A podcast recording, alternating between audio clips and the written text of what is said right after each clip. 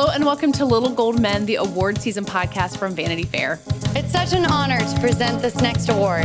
And here are the nominees. And the Oscar goes to. And the Oscar goes to. And I can't deny the fact that you like me. Right now. You like me. I'm the king of the world. There's a mistake.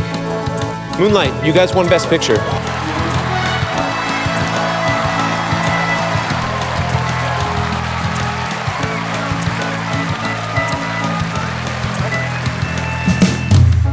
I'm Katey Rich, the deputy editor of VanityFair.com, and I'm here for the special holiday week episode. It's just me and our Hollywood correspondent, Anthony Breznican. Hey, Anthony. Hey, guys. Merry Christmas. Hey, Katie. Merry Christmas to you. uh, we are gathering together before the holiday break. Don't worry. We are taking a little time off, like uh, most of our colleagues, but we did some really fun interviews to share with the listeners this week. So we wanted to kind of get together and set them up. Uh, so, first, we're going to hear a conversation that I had with Saoirse Ronan, the star of Little Women. And then we're going to hear Anthony's interview with Roger Deakins, who is the cinematographer for 1917, but cinematographer kind of barely does justice to his massive uh, status within the film industry, I think. He is the cinematographer. He is He's like, the guy. You know, the elder statesman. Mount Rushmore. But first, we're going to hear the interview I did with Saoirse Ronan. Um, I love Little Women. We've talked about it a lot on this show. Uh, I was really excited to get to talk to Saoirse about it. Um, Anthony, you were doing some reporting as well about um, men kind of failing in their duty to go see Little Women. Uh, so, as a man, you haven't been talking endlessly about Little Women. Uh, why why should people be seeing it this week and uh, before they maybe before or after they hear this interview with Saoirse? Well, the story I did was uh, it was not, not not about male moviegoers, but rather male voters in some of the guilds and like uh, you know the uh, like the Academy, Golden Globes, that the producers and distributors of Little Women uh, they they noticed that they weren't coming to see the movie, that they were getting RSVPs for full award season screeners uh, or screenings. Um, and they were two to one women instead of men. And as we know, that there's been some work done on this, but most of the voting bodies of these groups are men. Yes. So they saw that as a warning sign, and then they had a really bad week, uh, awards wise, with the Golden Globe nominations, basically recognizing Saoirse and uh, it's like the, the, the musical score, and I think that was it. And uh, then they got nothing at the Screen Actors Guild nominations. While I think a lot of people would say they really uh, although there are other worthy films out there, really stood a good chance of getting that best ensemble, let alone some of the individual nominations, especially for Saoirse, who carries the film, but it's part of a. I, w- I think you would uh, agree, like a pretty great ensemble. Oh, it's called Little Women. Yes, it's not it Little Woman. You know? So, uh, so that was the story, and uh, some of the challenges they had there, and a few people spoke up. Uh, Tracy Letts, who plays Mr. Dashwood, the editor publisher in the movie, who really can't get his mind around what this book is that Jo March is proposing. It, of course, the addition that Greta Gerwig has made to the story is it's framed by the idea that, Jo is writing the story of Little Women, that that that, that, that the Louisa May Alcott story in this uh, in this version of the tale is uh, actually uh, being told by the uh, by the second eldest sister. So she wrote it. She's trying to get it published, and this old man is like, ah, "I just don't get it. They need to get married. It needs to be this. It needs to be that." Sort of hammering it into into shape. It breaks too much with the Last Jedi. He doesn't like that. uh, and uh, uh, I spoke to him, and and he was just uh, infuriated the idea that, that guys wouldn't be giving this movie a chance. And he, he really spoke about how it's like the hero's journey for Jo. Mm-hmm. Uh, and uh, uh, that it's uh, it's it is an it's an exciting it's a beautiful story. It's about goodness. I love that about the movie. I love that it's it's about uh, trying to be decent and trying to help others and and, and in addition to following your own dreams it's and not how hard that is too about how like because Jo i think struggles so much with like i just i'm trying to be nice and it sucks sometimes. And she has this great conversation with her mom played by laura dern who's like yeah i'm angry all the time too. Um, so it's not just about like how these are great people but like how these are great people who find it hard even though they are Right, doing the right thing. exactly. You know, and um, I mean, and to me, I don't want to give away too many spoilers. Is there such a thing as Little Women spoilers? I mean, I don't know. my I watched it with my husband who uh, did not know that Beth died, so uh, there he's Oh the God. one, I guess. He's like uh, Joey from Friends when he read Little Women. exactly. Beth's real sick. I don't know what to do. Uh, but like the idea that you would ever forgive a sibling for burning your handwritten novel is Oof, uh, I know. I don't know that I I don't know that I could ever get past that. Well, but she okay. did like almost die in order for Jo to forgive her. So, you know, Mm, it got pretty dramatic. I guess. Uh, but anyway, that's the situation. It's hopefully evolving and changing, and uh, I think what needs to happen now is just word of mouth that people need to be told. Look, it's called Little Women. It's a classic story. We certainly women have enjoyed uh, stories of of young men and boys having adventures over the years, and uh, I think this story of young women coming together and um trying to exist and pursue their dreams and ambitions in a time when that was not allowed is is one of the reasons this book has endured and, and certainly uh, it's manifested in this movie and I hope people give it a chance. It's really fun and beautiful. Yeah, well, I Fun- mean, it's I funny think, too. There's a lot of humor in it. Oh, and yeah. it's it's interesting. It's not a drag. Yeah. It's well, and hopefully this you know this episode's airing over the holiday week, where I think a lot of people listening to this might have screeners or Little Women is playing in theaters. So it, it is this is kind of the moment where it's like, all right, maybe like something else was getting your attention, or like you thought this was quote unquote not for you, which as Tracy Letts would tell you is ridiculous. Um, but hopefully people are catching up with it. Um, so we have this interview that I did with Saoirse Ronan where we talked about Little Women and kind of the, the process of making it and how they all got together for these rehearsals and what that process of learning was like how she she and Florence Pugh knew each other socially beforehand, which I found fascinating and she had this really close working relationship with Jacqueline Durran, who is the costume designer, uh, which you can really see the costumes in this movie are phenomenal and just tell a lot of the story. I think Greta Gerwig has talked a lot about how Jo and Laurie, played by Timothée Chalamet, will swap clothing throughout, kind of to indicate the level and depth of their friendship. Um, and that was kind of part of the development of the character from the very beginning. cool.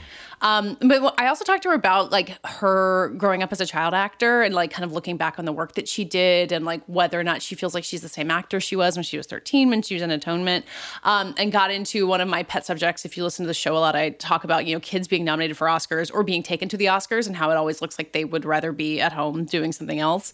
Um, and she had an interesting perspective on it, which is like when she went to the Oscars when she was 13, she was in the middle of production on The Lovely Bones, and when she went back to set like the day after the Oscars, she went and filmed like the scene where her character gets murdered in The Lovely Bones. So for her, the Oscars were fun, even as a 13 year old, because it was like that or like doing a murder scene. But don't you also find that many kids who are acting and performing at that level, they're very non-kid like. Yes. Uh, and and grown up in in a way like that, you know, you wouldn't expect like a child to be. Yes. And I'm curious how you found her demeanor. It's been a few years since I spoke to her, and she's now like. Is she now in her She's like late 25 20s? maybe, yeah. Mid 20s? Yeah. I, I interviewed her uh, when Hanna came out. If you guys remember that, oh, that was the Hanna's amazing. I think it has to be at least about eight or nine years ago now, and she was uh, that was like the assassin. She played like this young girl who was trained as an assassin. It's now like an I think like a, a TV series. An but- Amazon series, yeah. yeah, but she played that part, and I remember interviewing her, and it was I felt like she was just on the edge of like, like being a kid, being a teenager, and really charting her own course as an actress, as opposed to being a kid who gets wonderful opportunities, like but deciding for herself who she wanted to be as a performer. What, what what did she tell you about like that journey from child actress to uh, to to to grown up? What what she said was really interesting is that she felt like she was making choices like that from the very beginning, which is not Mm-hmm. really what I expected. Like, you know, she had auditioned for something else in addition to Atonement, and the other thing might have been bigger, but she wanted to take Atonement because she wanted to make those kinds of movies and kind of knew that about herself, which I think explains a lot about the career that she's had because she's worked Yeah. with phenomenal directors. She's really very rarely made a bad movie. And I think she has good parents who have like really helped her through that process. And she really credits like her mom for being with her every step of the way. Um, but I think she had that kind of like sense of knowing what she wanted to do. Like even though she's evolved as an actor, and I think has like what she said is like shaken off a lot of the process that she had when she was younger. Um, that kind of sense of direction has really stuck with her, and I think you know explains why her career has been so great. Yeah, at the time I spoke to her, uh, I mean, I guess maybe that's just always been on her mind, and uh, has always, even when she was very young. Because when I spoke to her, it was there was a question of whether she was going to be in the Hobbit movies. Oh, I don't remember that at uh, all. Yeah, and she was, uh, I think, considered or the maybe the first choice. It's, this is all. Whenever you get a different actor in the part, it's always like, no, no, no this was our first Yeah, choice the whole time. You know, uh, but like I, I think she was up for the part that Evangeline Lilly eventually played, uh-huh. and uh, she wasn't sure that she was going to do that, and I Mm-hmm. think maybe she chose not to, and and chose other things instead, and Yeah. so. Um, I thought she was a very interesting person, like really fun, really cool. She was very creative. I think she was drawing and like if I'm remembering correctly, like into music and had like cool bracelets and things like that. Like she was very, uh, almost like incessantly creative. Yeah, well, and she just she seems like the kind of person. You know, an interview is a somewhat formal setting, and she was in a studio in London, so we weren't in the same room. But she seems like someone that if you got to hang out with in a more relaxed situation, would be incredibly fun. And I feel that way about Greta Gerwig too. Like they could all just be my friends, obviously. Um, so I can kind of see why they're um, why they've built such an amazing connection over these two movies, and hopefully many, many, many more to come. Um, all right, Yeah. let's should we listen to the interview? I'm dying to. I'm, I- I'm asking you all these questions about it. Let's listen to it.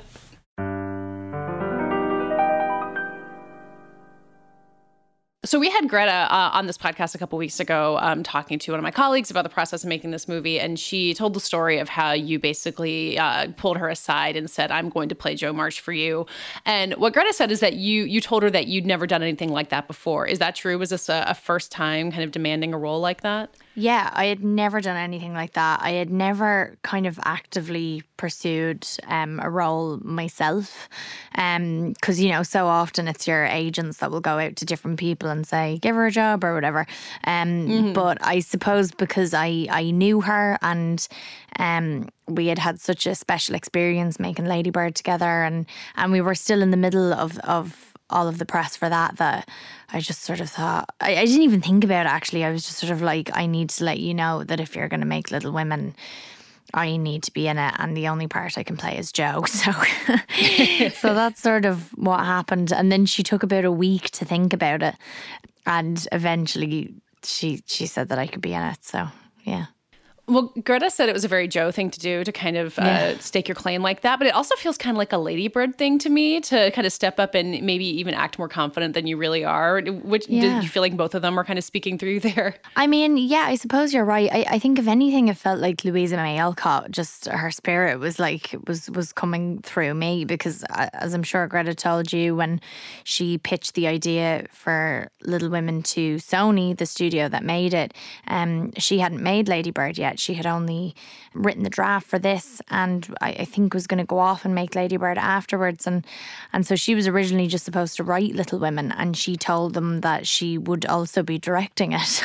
they were like, okay, um, and yeah, and so the I don't know. I mean, people feel strongly about this book, and they feel very connected to this story. And um, you know, I think what's very exciting about this version is that really all the girls are are given a chance to to shine. But certainly with Jo March, she is so beloved, and um, and therefore Louisa is as well. And and I guess there was you do sort of feel an ownership with with the story because everyone's grown up with it, you know.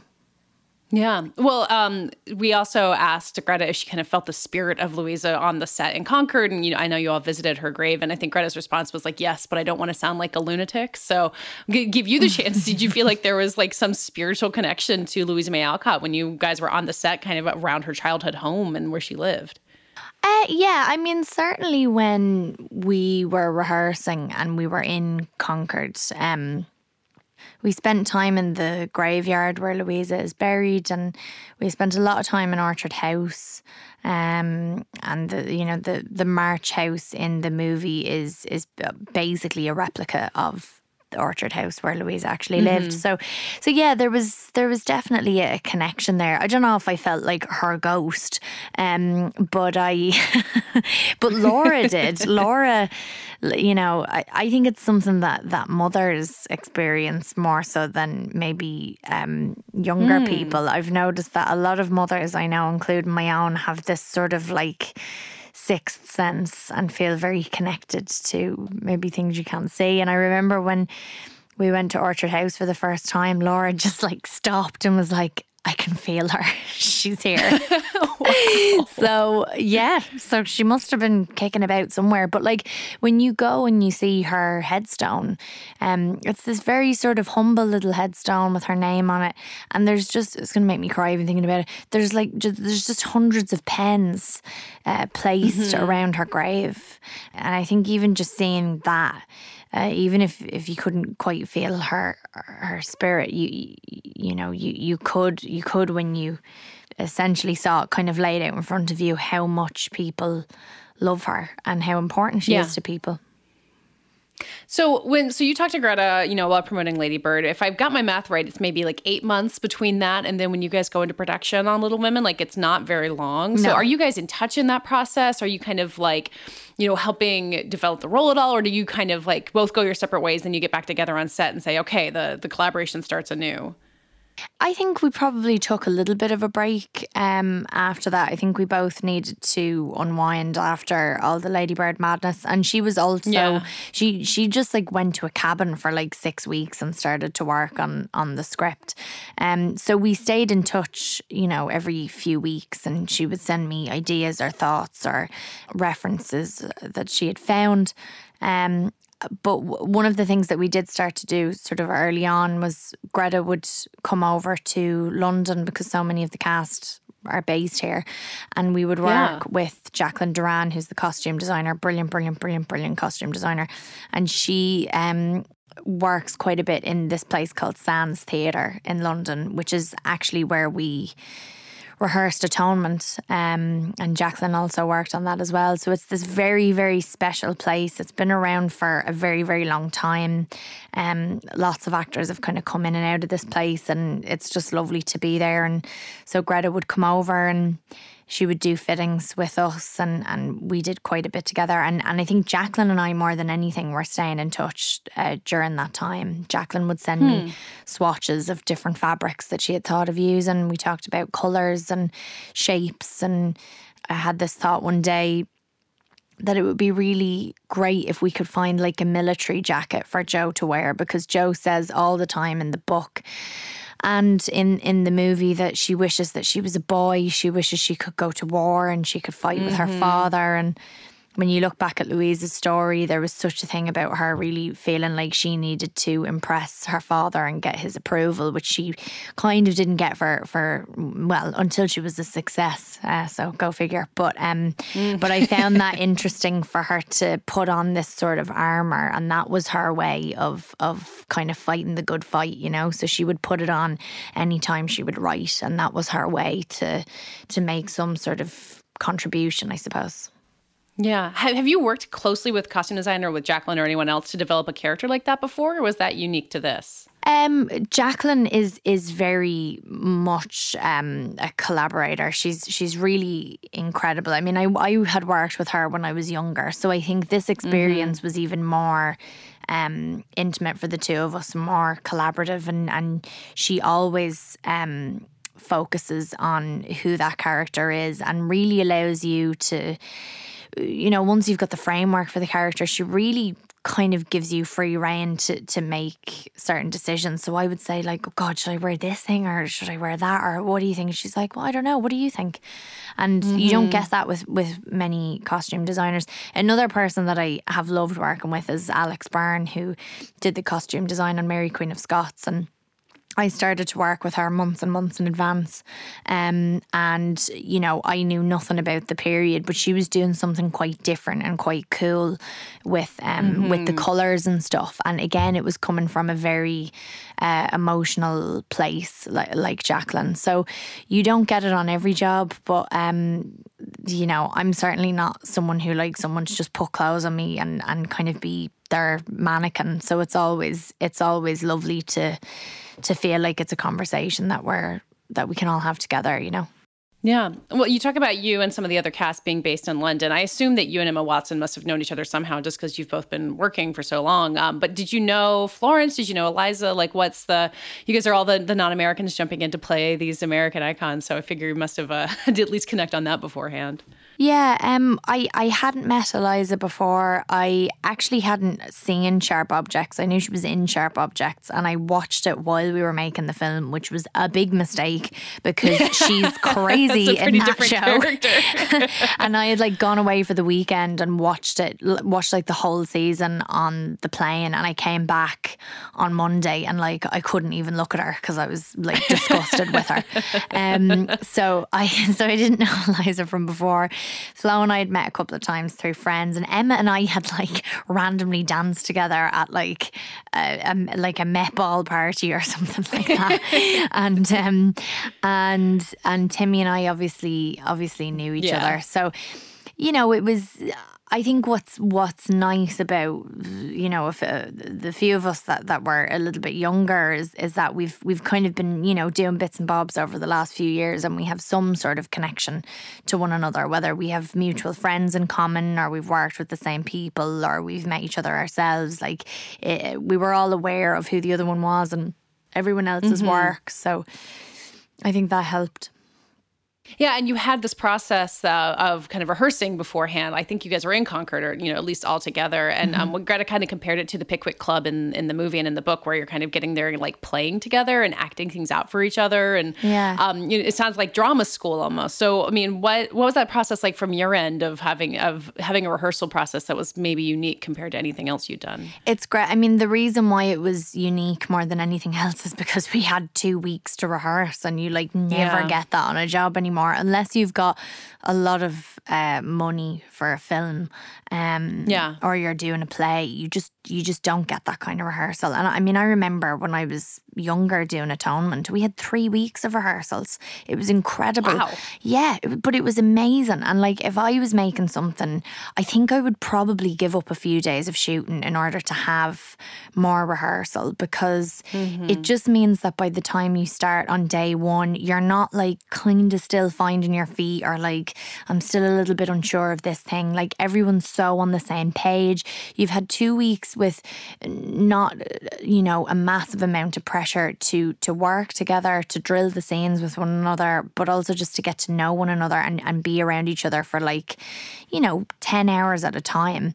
Um, and that has a huge impact on your work. I've always found when when there's been jobs that I've done where you have like a couple of days or four days and and you know it's fine and you knuckle down and, and you get to it. But to not go in with that kind of extra nervous energy and to really feel like everyone has just had their time to like I don't know, settle into it before you've even started is great. So, I mean, the very first scene that we shot, it was actually a pre-shoot day, um, but it was a shoot day.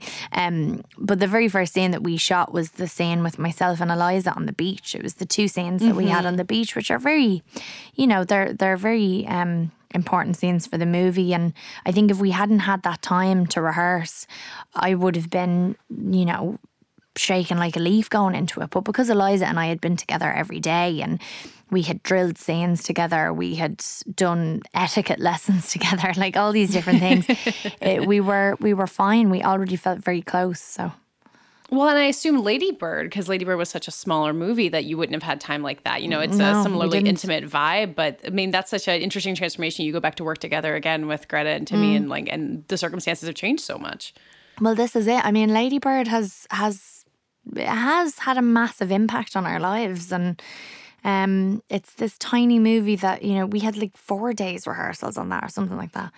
And it was just this little gem that has really touched so many people, and and it's such a good movie. And and I got such a kick out of coming back to do Little Women and being with Greta again and Timothée. But but you know, for Greta and I to come back together and and see this like massive movie studio behind her, and she had you know, she had more money to play with um, and uh, fantastic heads of department. And not that we didn't on Lady Bird, Mhm. but but you know, it was a, on a much bigger scale. And I was like, damn, girl, you're you're killing it. you know, it, it was only two years ago that we we were scrambling to like make sure that we made our day. And we we shot for like I don't know.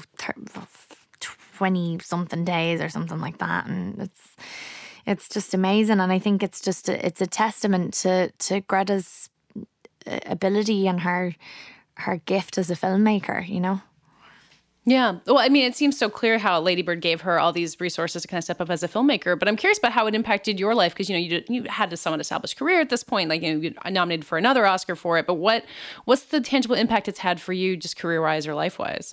Um, I mean, I think career wise, there was something about me playing like a modern American girl, somebody who, Mm-hmm. even though it, it wasn't set in present day, it was the nineties. It was it was a girl, and it was a it was a time period that everybody could relate to who was going to see it. Even somebody who was my age, who was only born in the nineties.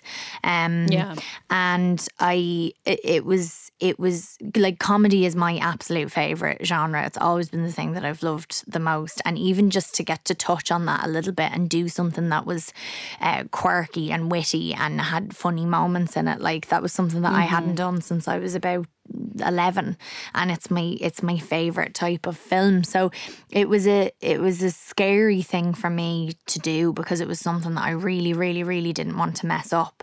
Um but yeah I think it was it was a film that really spoke to my generation slightly younger and a little bit older as well and um and I think just that whole notion of like families that struggle and families that try and put on a brave face to the outside world, but they're they're really finding it hard. And and, and again, it, it's interesting. I only realised it when when we started to talk about how Little Women is so much about money and commerce and Yeah. art.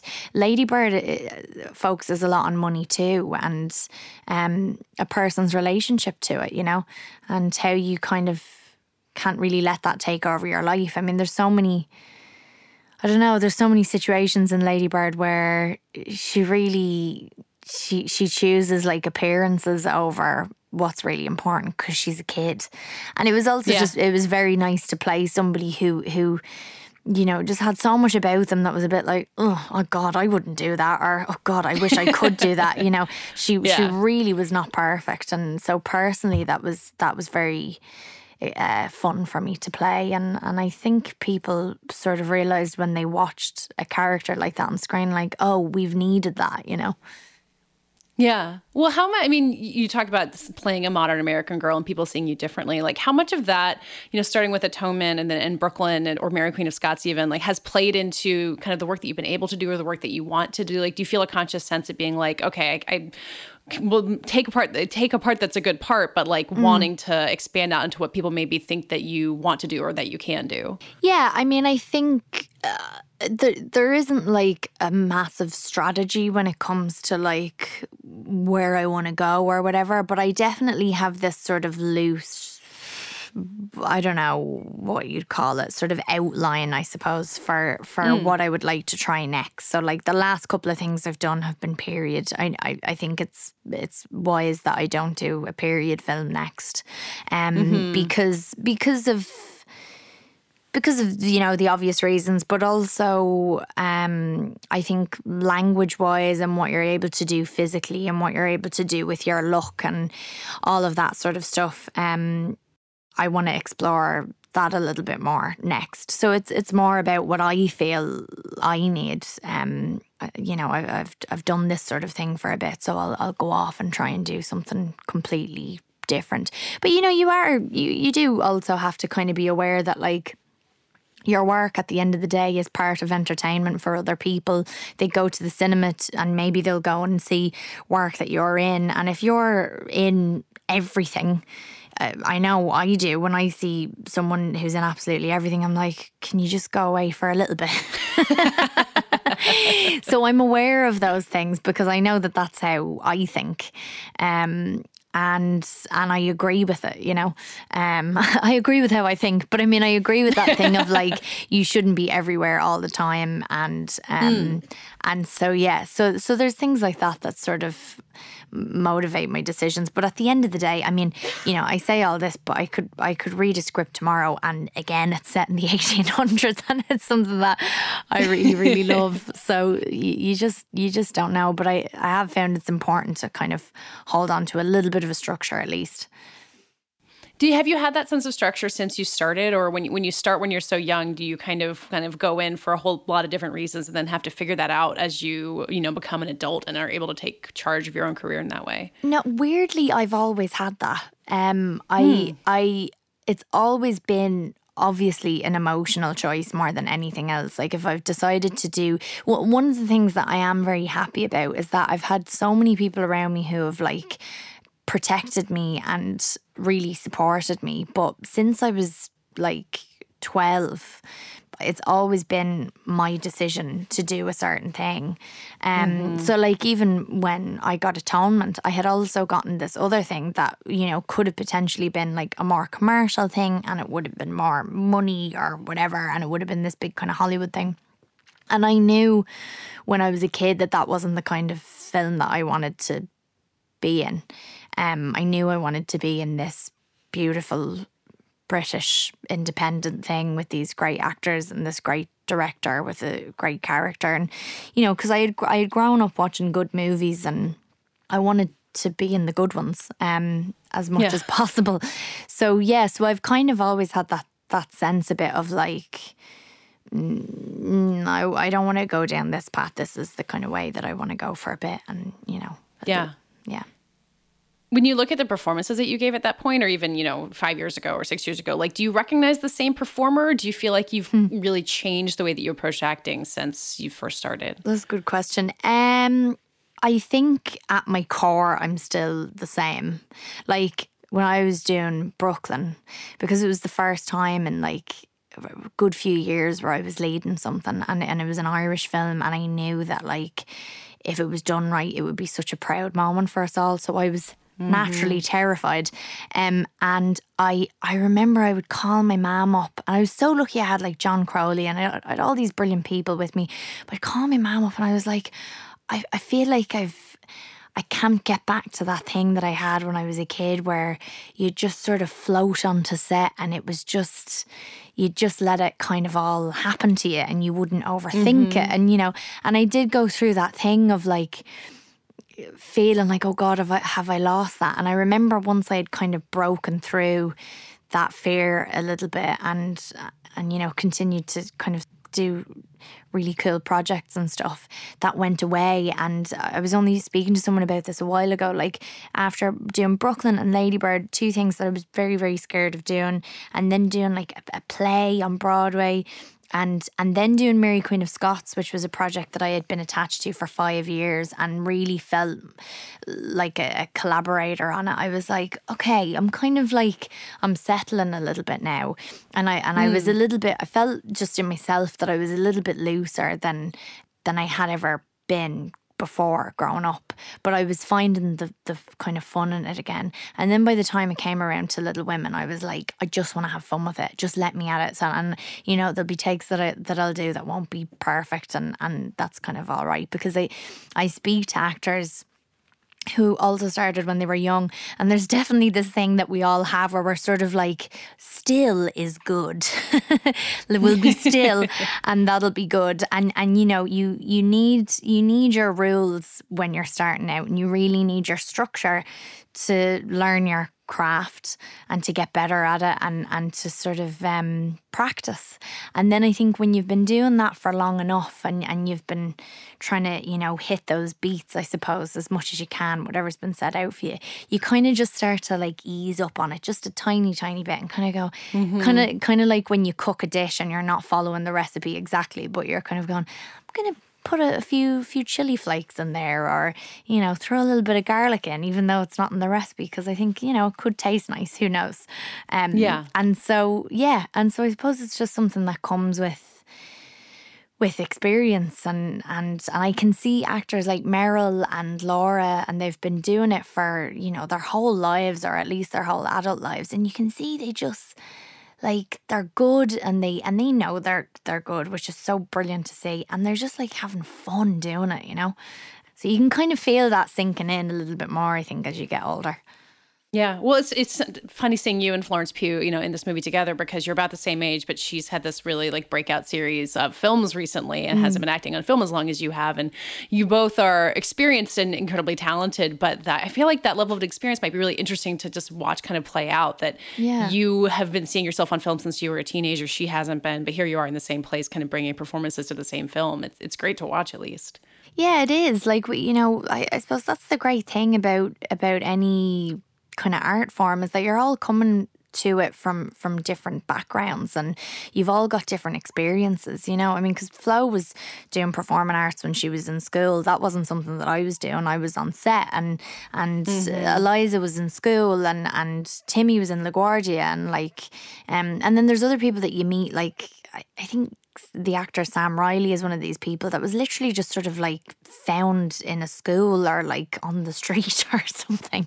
Um, and he was he was put in control, the film about Joy Division. So everyone's coming at it from a slightly different angle and it makes it very exciting. And I mean there's things that because I love working with kids on set, there's things I learn from kids, uh, you know, that are just as profound as what I would learn from actors who have been doing it for a very long time. Because what we're, as older actors, what we're all trying to hold on to is the purity that you have when you're a child and that mm-hmm. that feeling that you can totally let go to your imagination and you can be completely uninhibited when you're when you're creating something and, and you're not conscious of it you're just literally playing.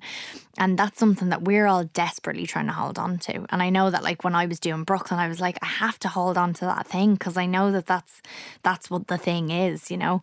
Um so it's it's wonderful to be to have grown up with people who are in their 50s, who are in their 20s, who are five years old, who are a baby or like 90 or whatever, and you're all bringing your own thing to it. It's very exciting. Do you feel particularly like uh, like you need to look out for kids who you're in movies with? You know, for people who looked out for you when you were younger, you have to pay it forward and uh, and help them out. Yeah, I do. Um, that's something that I I do feel very very strongly about because you know I I was very lucky that I was I was so taken care of definitely by my parents and my mum who came with me everywhere. She was the the most amazing chaperone um I could have asked for, and everybody always loved her on set. But I also worked with wonderful actors like Juno Temple and James McAvoy, Catherine Zeta Jones, Guy Pearce, Stanley Tucci, Rachel Weisz, like Susan Sarandon all these amazing people when I was young, and I'll never forget how kind they were to me and how much time they gave me. Um, and I know how important that was for me as somebody who was a child in in in an adult's environment, really. Um, and so yeah, so I'm very very protective over over kids on set and just young people in general because I think the the gorgeous thing about kids is that they're so willing to do anything and they'll never kind of say mm. no and in the wrong hands that's obviously that is taken advantage of so I'm kind of always on the lookout for it whenever I'm whenever I'm on set because that's what my mum did with me I had her and, and I know that not everybody has has a Monica with them so yeah. Well, so every time I watch the Oscars or award shows and I see kids who are, you know, nominated or attending with a movie, I always wonder if it's any fun to be in these really adult spaces when you're that young. And I'm curious for you, when you were 13 and at the Oscars, was it fun or did you like wish that you were at school with whatever your friends were up to that day? I didn't wish I was at school. I mean, I I um I was doing the Lovely Bones at the time, so I was in New Zealand. So, school was still work. school, yeah, exactly. I was with the tutor and Stanley Tucci. Um, uh, like the scene that I was going back to do after the Oscars, straight after the Oscars, was the scene where Susie Salmon, my character, is uh is killed in Underground. So it, it was it was quite intense, but it was so much fun there, and that and that was kind of all I wanted to do. Like I think back then, for me, the Oscars was um, a thing that I would watch on the telly. Like it, you know what I mean? Yeah. It was I, I would tune in every single year.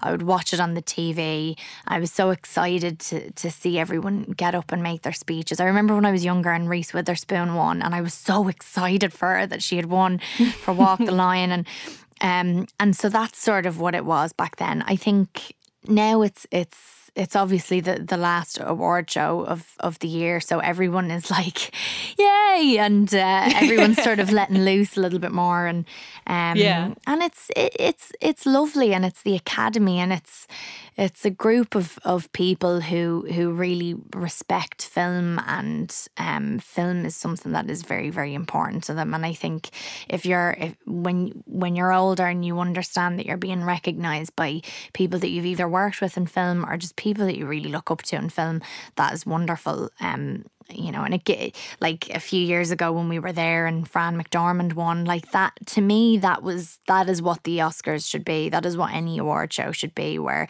yes, somebody will win, but it's also an opportunity to go like we are a community of filmmakers. Um, Yeah. And we're all here to highlight our work and to celebrate our work.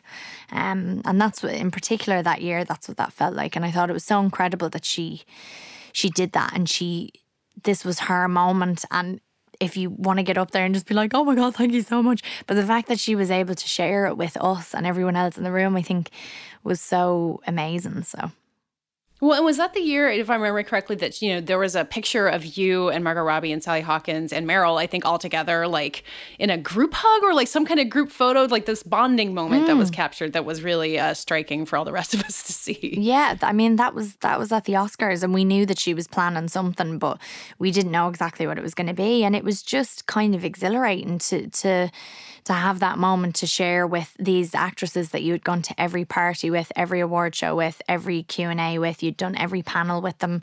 Margot and I had done Mary Queen of Scots together. Like it was it was lovely. It was so nice. Yeah.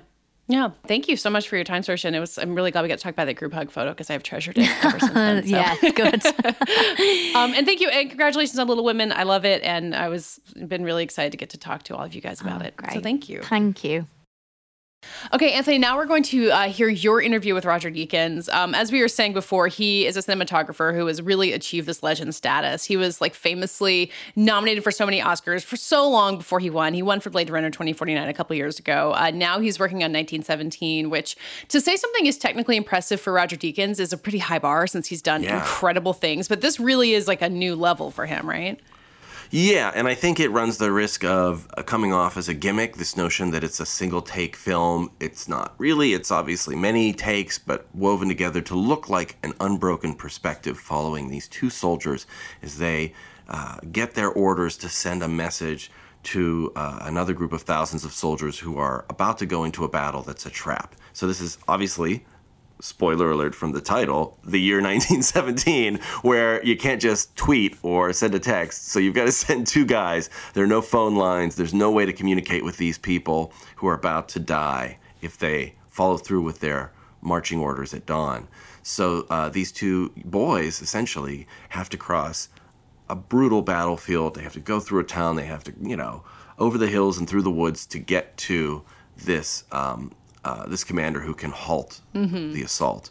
And the idea that it's a single take that's been tried a few times in the past.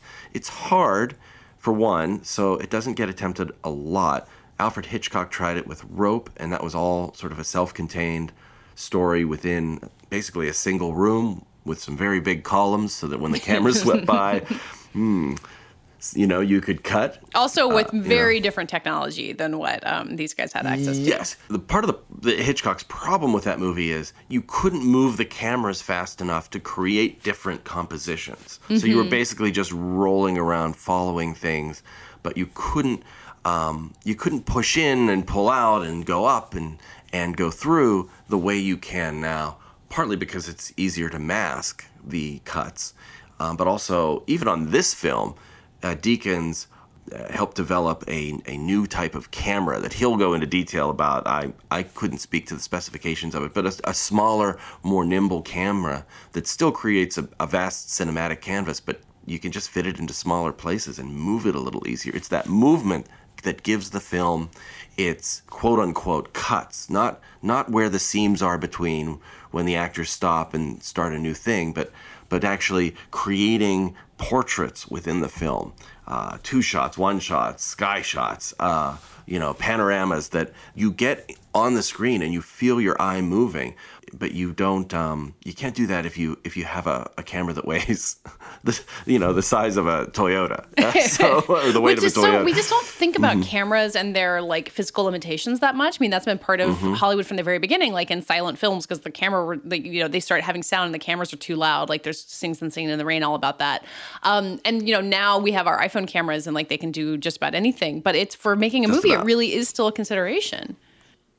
Yeah, you've got to have a camera person, you know, camera operator moving it at, at some points, like going through mud. You know, obviously they- they lay down like you know stones or boards or something so they don't trip. But you've got to make sure you're moving, you're keeping the focus. Then you know that person seamlessly attaches to a crane, and then that or the camera attaches to a crane, and then sweeps over. Uh, a body of water, a little lake full of dead bodies, like to, to, you know, to track these two guys, and and like it's it's actually choreography you know? I the camera movements are choreography that are capturing acting. And the stuff he talked about there like that's what we understand. But then he also gets into very specific things. Like i think the, the aspect of lighting that a cinematographer does is one thing that we often overlook. We think so much about the camera operation and the framing and the portraiture but the lighting is a major part of that. And he, one of the most interesting things he talked to me about was how they created lighting in a night scene that uh, involves flares flying overhead, that involves our heroes being stalked and uh, by enemy soldiers in a in a burned out, bombed out town, uh, where the church that's at the center of it is a raging inferno, and the you know the magic trick here is the church is the one thing that doesn't exist. The fire isn't there. That's an effect that's added. Uh, the church actually is what he- what Sam Mendes described to me at a Q&A I did with these guys uh, right the day before we did this interview. Uh, he described it as the starship from the end of Close Encounters of the Third Kind. If you remember that thing that just like it was just looked like a looked like a giant bowl with like uh, that that had been wrapped in like uh, string after string of Christmas lights. so this I thing remember they that created from was um, behind the scenes of Skyfall too. Like at the very end of Skyfall, the um, you know the the mansion catches on fire, and there's Mm-hmm. these behind the scenes shots of like Daniel Craig standing in front of just like stacks of these lights that look like they're from a you know football stadium. Um, to and that is going to be CGI'd in as the fire, but they have Mm-hmm. to create the light actually. So even though there's computer effects being used for it, the light has to exist in the real world to make it look right. Exactly. So, um, so that's what they did, and they had to light this whole town. They had to build a town. They built a model of the town, and then figured out where the camera needed to move in order for the light to hit the actors just the right way as they as they ran through. So then they, that's how they determined which parts of the town were, would be bombed out, is which way the light would from the burning t- from the burning church would cast on them, and, and so it's all really fascinating. Um, I can't recommend this movie enough. Uh, we were just talking about Little Women. I can't recommend that movie enough too. Both of these are what are are wonderful films about uh, people with a lot of heart and daring, and uh, I I think uh, after you see 1917, you're really gonna want to know like how they did that. Yeah. But as you're watching it, those questions really fall away. Occasionally, occasionally I'll be like, oh man, how did they? How did they get from there to there? I Yeah. can't tell how they did that. Well, they're not really trying to mask the cuts. Like, you know, it's not, it's supposed to look like one take, but it's not like, you know, you see the camera move behind a tree trunk and you're like, okay, oh, that's where the cut was. Like, it's not trying to fool you in a way that I think would make it feel more gimmicky. It, it feels more like um, inherent to the action and the story. I don't know about that. I think there are a lot of cuts that you aren't. But, no, no, that's probably true, but it's not. Yeah. It, it's what I can. I notice when it like takes a breath to kind of shift into a new part of it, um, Mm-hmm. and it just it didn't feel like it was trying to be like, oh, I don't know, maybe it all is one take. Like they've been kind of frank about the work that goes into it, and and it, I didn't mind it as much. Like I didn't feel like I was trying to be tricked. I felt like I was being like immersed into the world the way that I think they wanted me to. A lot of the cuts happen with doorways, like they'll go through an archway or something, Uh-huh. and that and that's like actually when they pass through, that's the cut. Yeah. But you, but it never. There's never a moment where the whole screen gets wiped. Uh, probably a few of those, a little bit like with fences and things like that. But Mm-hmm. uh, also, if you know, effects shots when a character dives off of a off of a cliff into a river. You're saying Um, that doesn't happen? I'm gonna say like that's an opportunity for a cut. You Yeah. know, the Yeah. big splash. So Um, anyway, yeah, I, I too could not recommend 1917 enough. The 1917 and Little Women are incredibly different movies, which is part of why it's fun to have them on the same episode. Um, but you know, they're also I think the visions of directors like Sam Mendes and Greta Gerwig both had really specific takes on these stories from the past and and make them feel really fresh and vital um, in a way that maybe even people who don't necessarily want to see period pieces will be engaged by. Well, and thematically, in the broadest possible strokes, uh, it's both of these movies are about um, what we owe ourselves and what we owe other people. Like, what at what point do you put aside your safety or your dreams for uh, for others? and sometimes you do do that because you love them and you care about them and you want to be kind and helpful. And sometimes you have to stand up and say, "No, I I deserve this. Yeah. I'm, you know, this. is- I have to look look out for myself." And um, and each movie is about that tug of war in the human heart. That's a great way to put it. Um, let's listen to your conversation with Roger Deakins.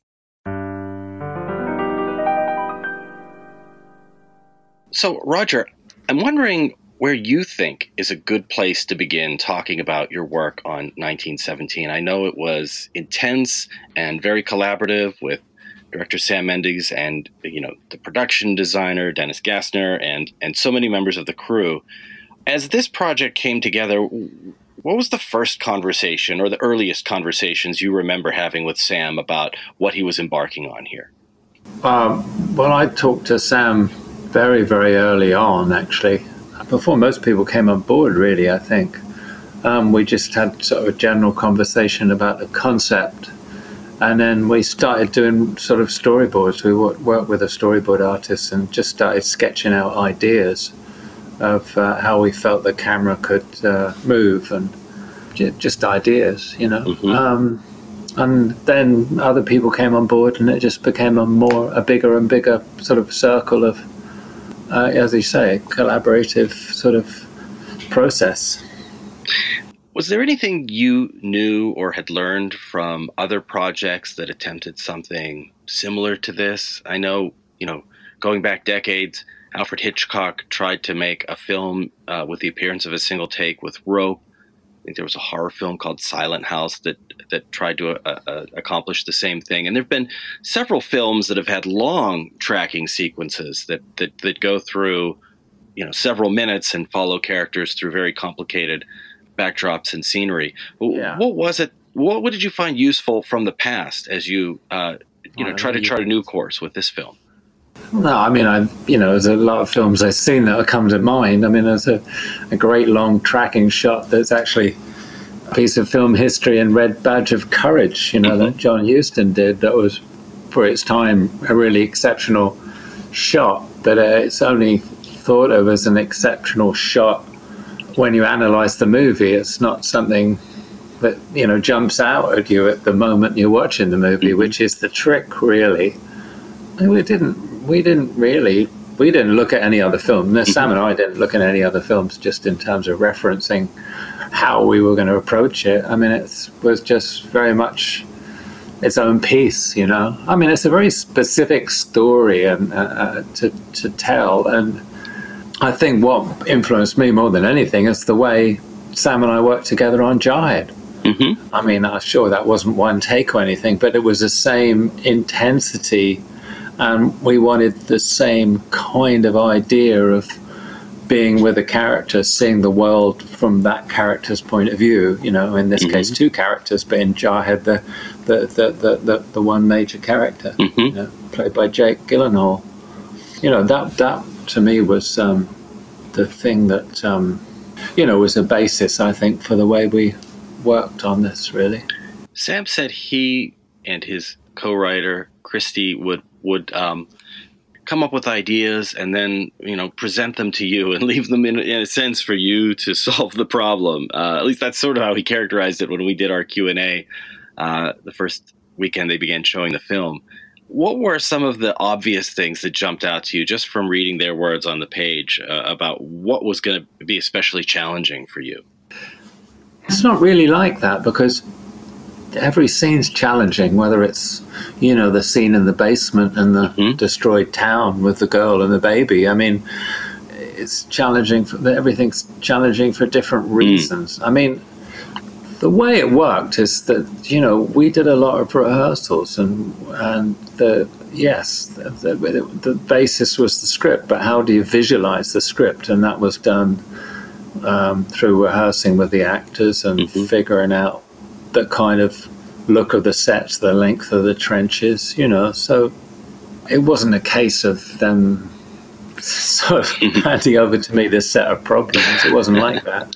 I mean, I guess he was joking a little bit when he said that. no, yeah, but it's crucial to realize that the what he was saying at that point was what was important was to figure out what we wanted to show the audience and how we wanted to show the audience that this experience these two soldiers were having. Mm-hmm. We didn't think of it as a technical from a technical perspective. That's what he was mm. saying. That was that's what's really important to understand.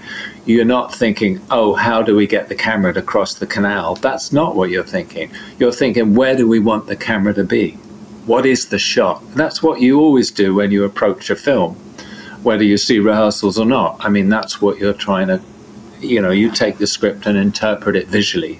You don't think about the difficulty of doing any particular shot because you know, once you know what you want to do with the camera, once you know how you're, you're describing it with images, then then you can work out how you do mm-hmm. it. That's something that's a technical challenge, and you know, there's a lot of very experienced people that I work with, and um, I had a lot of time to prep and look at different equipment and test different equipment and figure out, you know, which piece of equipment fitted each particular part of the story. Mm-hmm. And and then it was all, it's all so crucial where how we broke up the story into its separate elements. I mean, there's certain scenes you wanted to do in one because of the performance, because of what was happening.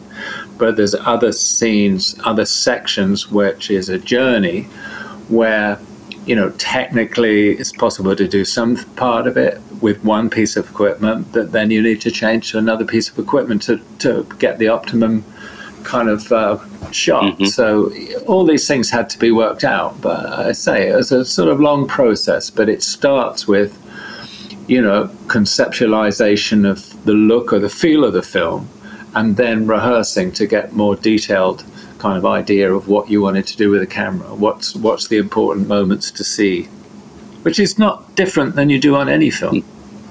Let me put it a different way. Then, was there something in the script by Sam and, and Krysty Wilson Cairns that that just excited you? That you thought, I can't wait to apply some creativity to this. I can't wait to shoot this and create this image. Well, I'm a bit of a history buff. I mean, um, you know, the First World War is quite a significant thing in in uh, British history. It certainly is to mm-hmm. me. I mean, obviously, although I was born after the Second World War, my father was in the Second World War and some uh, incredible experiences he had in the Second World War. And um, you know, I'm from Devon, in southern England, and you go in any small village or town in in Devon and there'll be a memorial cross in a village square, and there'll be all these names of the people that died, especially in the First World War, because it was that kind of war. And sometimes you'll see the same surname six or seven times in the same little village. Six or seven people from the same family were killed in that war on this one little village.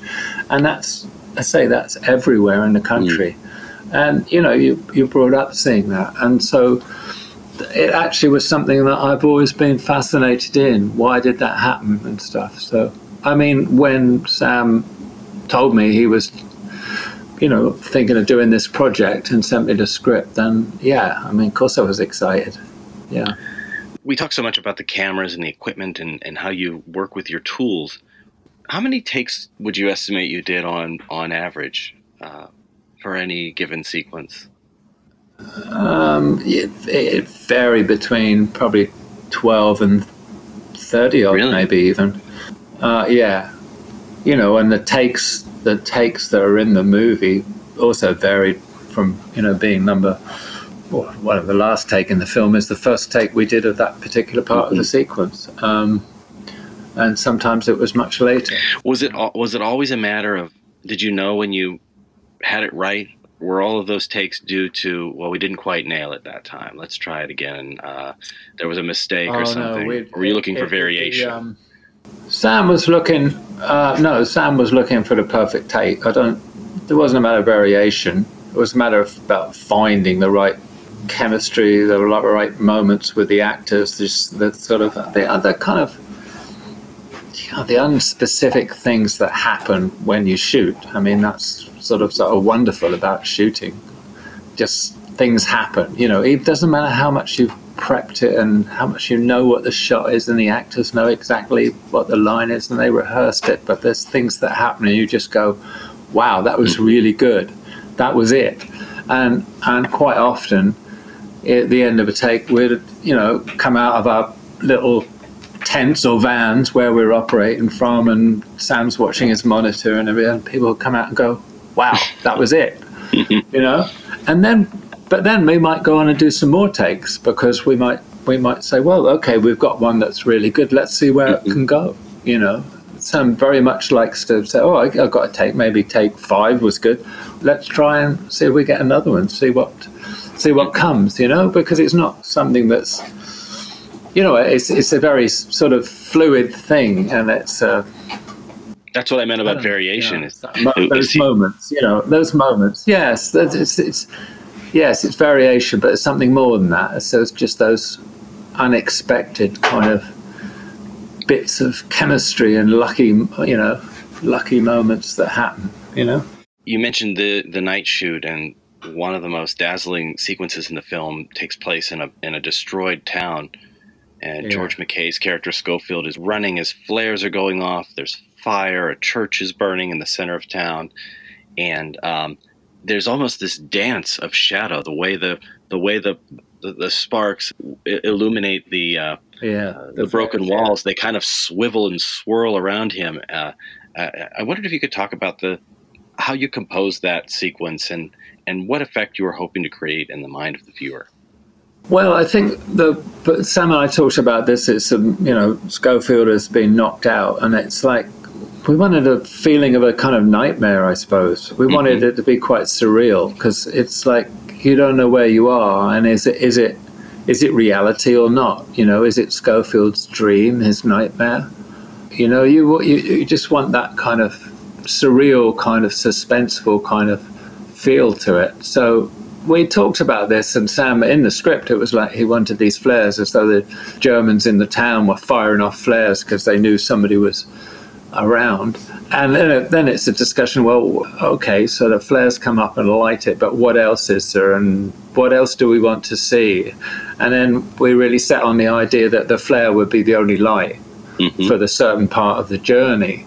And there would be periods of darkness. I was, I was quite keen that it would go into absolute blackness, and then you would just hear the sound of Schofield's breathing and his footsteps in the darkness.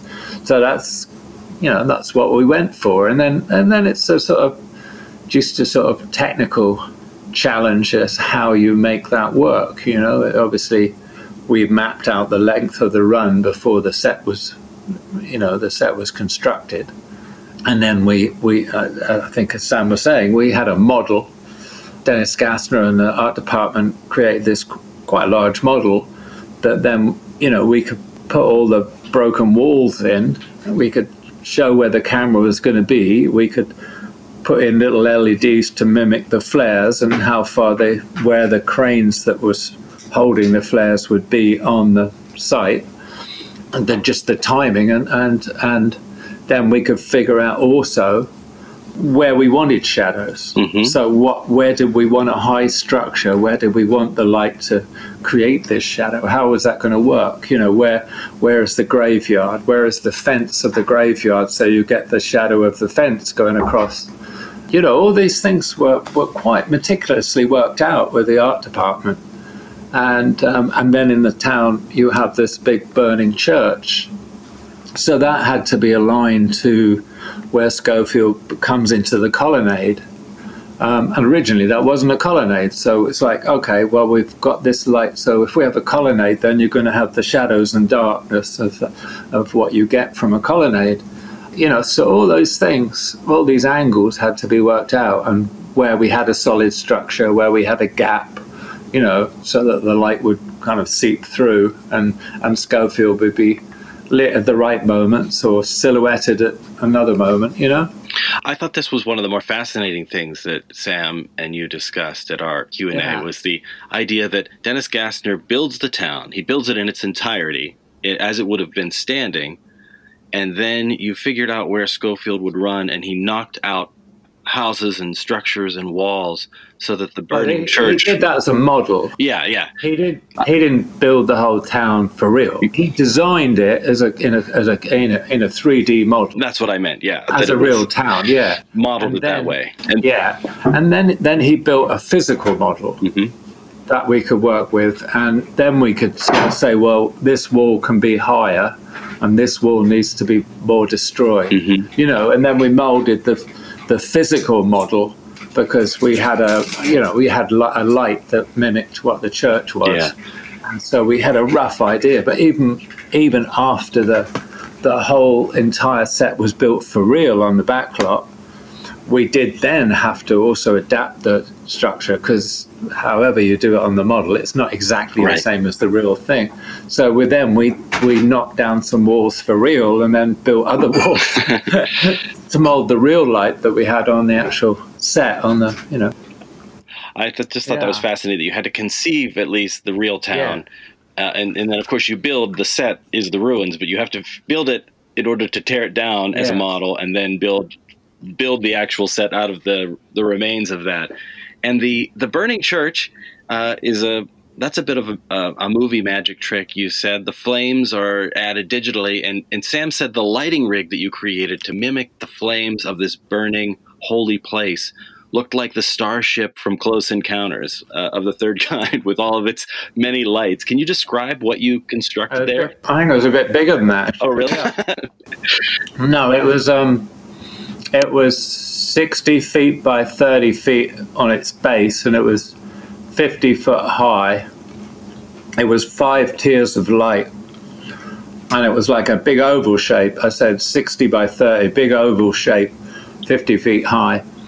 I had to do it so the light could be stronger in certain places because for instance when he goes to the schoolhouse where he fights with the young german soldier and kills the young german soldier it's still lit by that even though you're on a kind of interior it's still lit by that same element so the- again the schoolhouse the windows had to be designed to allow in the light to light the scene, and uh, it also had to be designed at an angle so the fight's actually in shadow and they're silhouetted against the streaks of light coming in from the windows beyond them, if you like, you know. And it had to be designed that when he runs out that door, having killed the German, when he runs out the door, he comes out the door and then, then you're looking square at the church again as he comes out the door and then he runs down the street at 90 degrees and he's side lit again.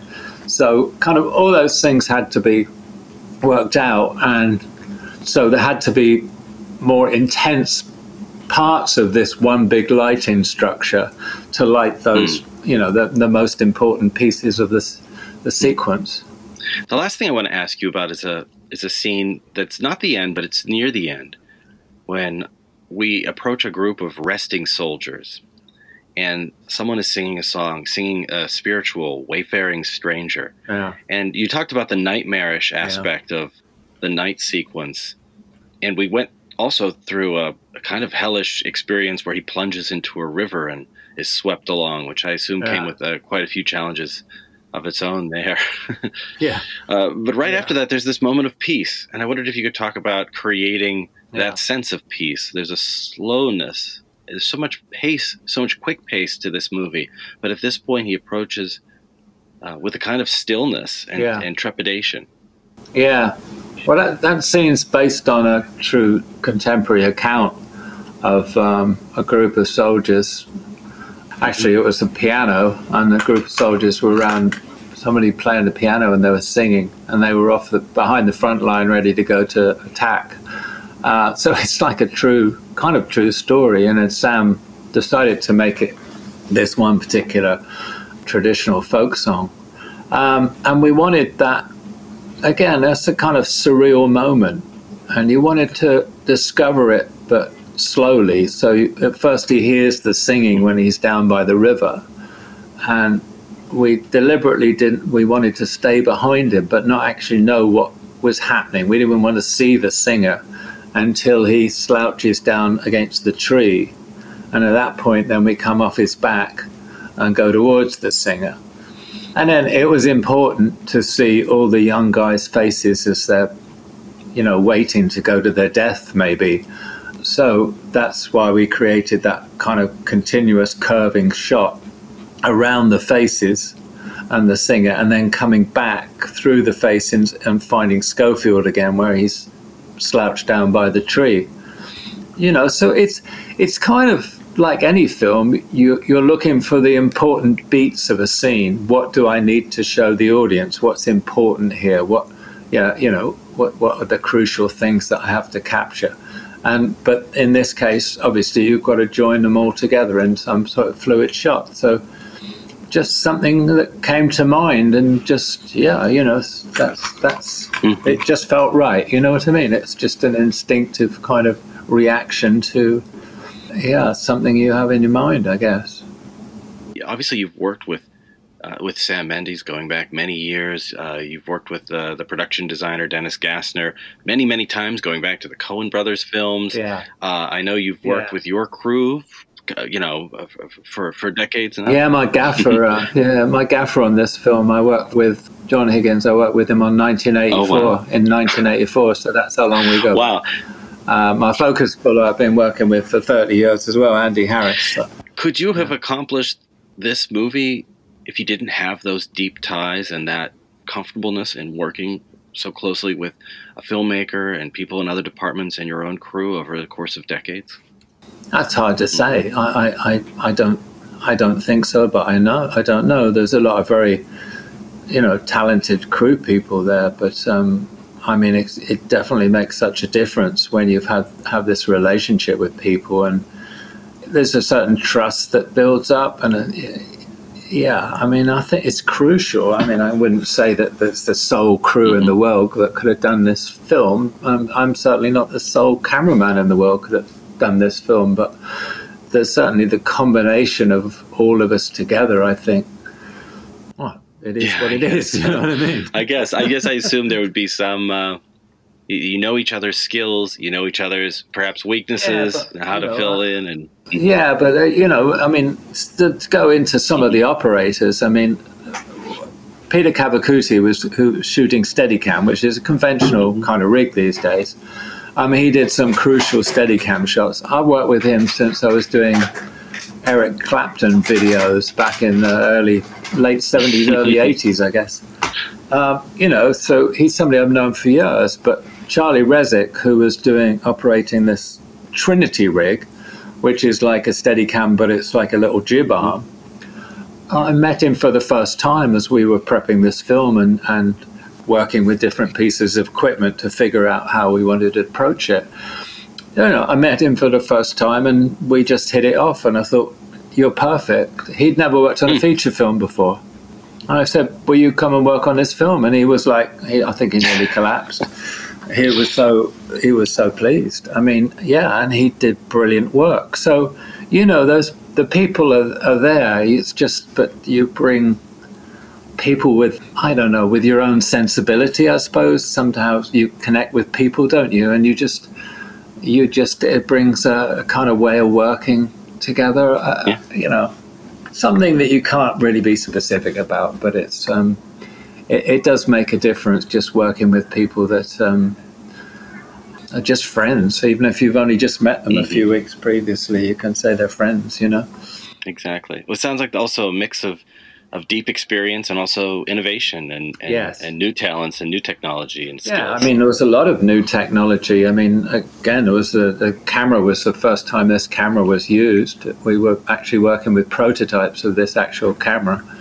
You know, and some of the rigs, the uh, main stabilizing head that we had called a Stabili is very, very new piece of equipment. You know, so it's it was a it was a wonderful combination about with you know guys with a lot of experience and guys with new pieces of equipment and you know bring it all together. It's fun.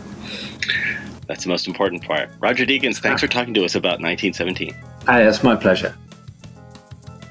Okay, Anthony. Uh, now we've shared our interviews. We're going to go off and rejoin our families for our holiday breaks. Um, you'll be back on the next episode because we're going to have our Golden Globes predictions airing um, right after the new year. So uh, never fear, Anthony will be back on Little Gold Men before you know it. Uh, thank you for letting us wrangle you. Happy to be here. It's a lot of fun to be on the show. Um, so anyway, uh, we'll be back next week, uh, and then back in full gear uh, after the holiday break. Uh, you can find us on Twitter at Little Gold Men and on our own. I'm at Katey Rich and Anthony. I'm at Breznican. This episode was edited and produced by Brett Fuchs. And Merry Christmas and Happy New Year.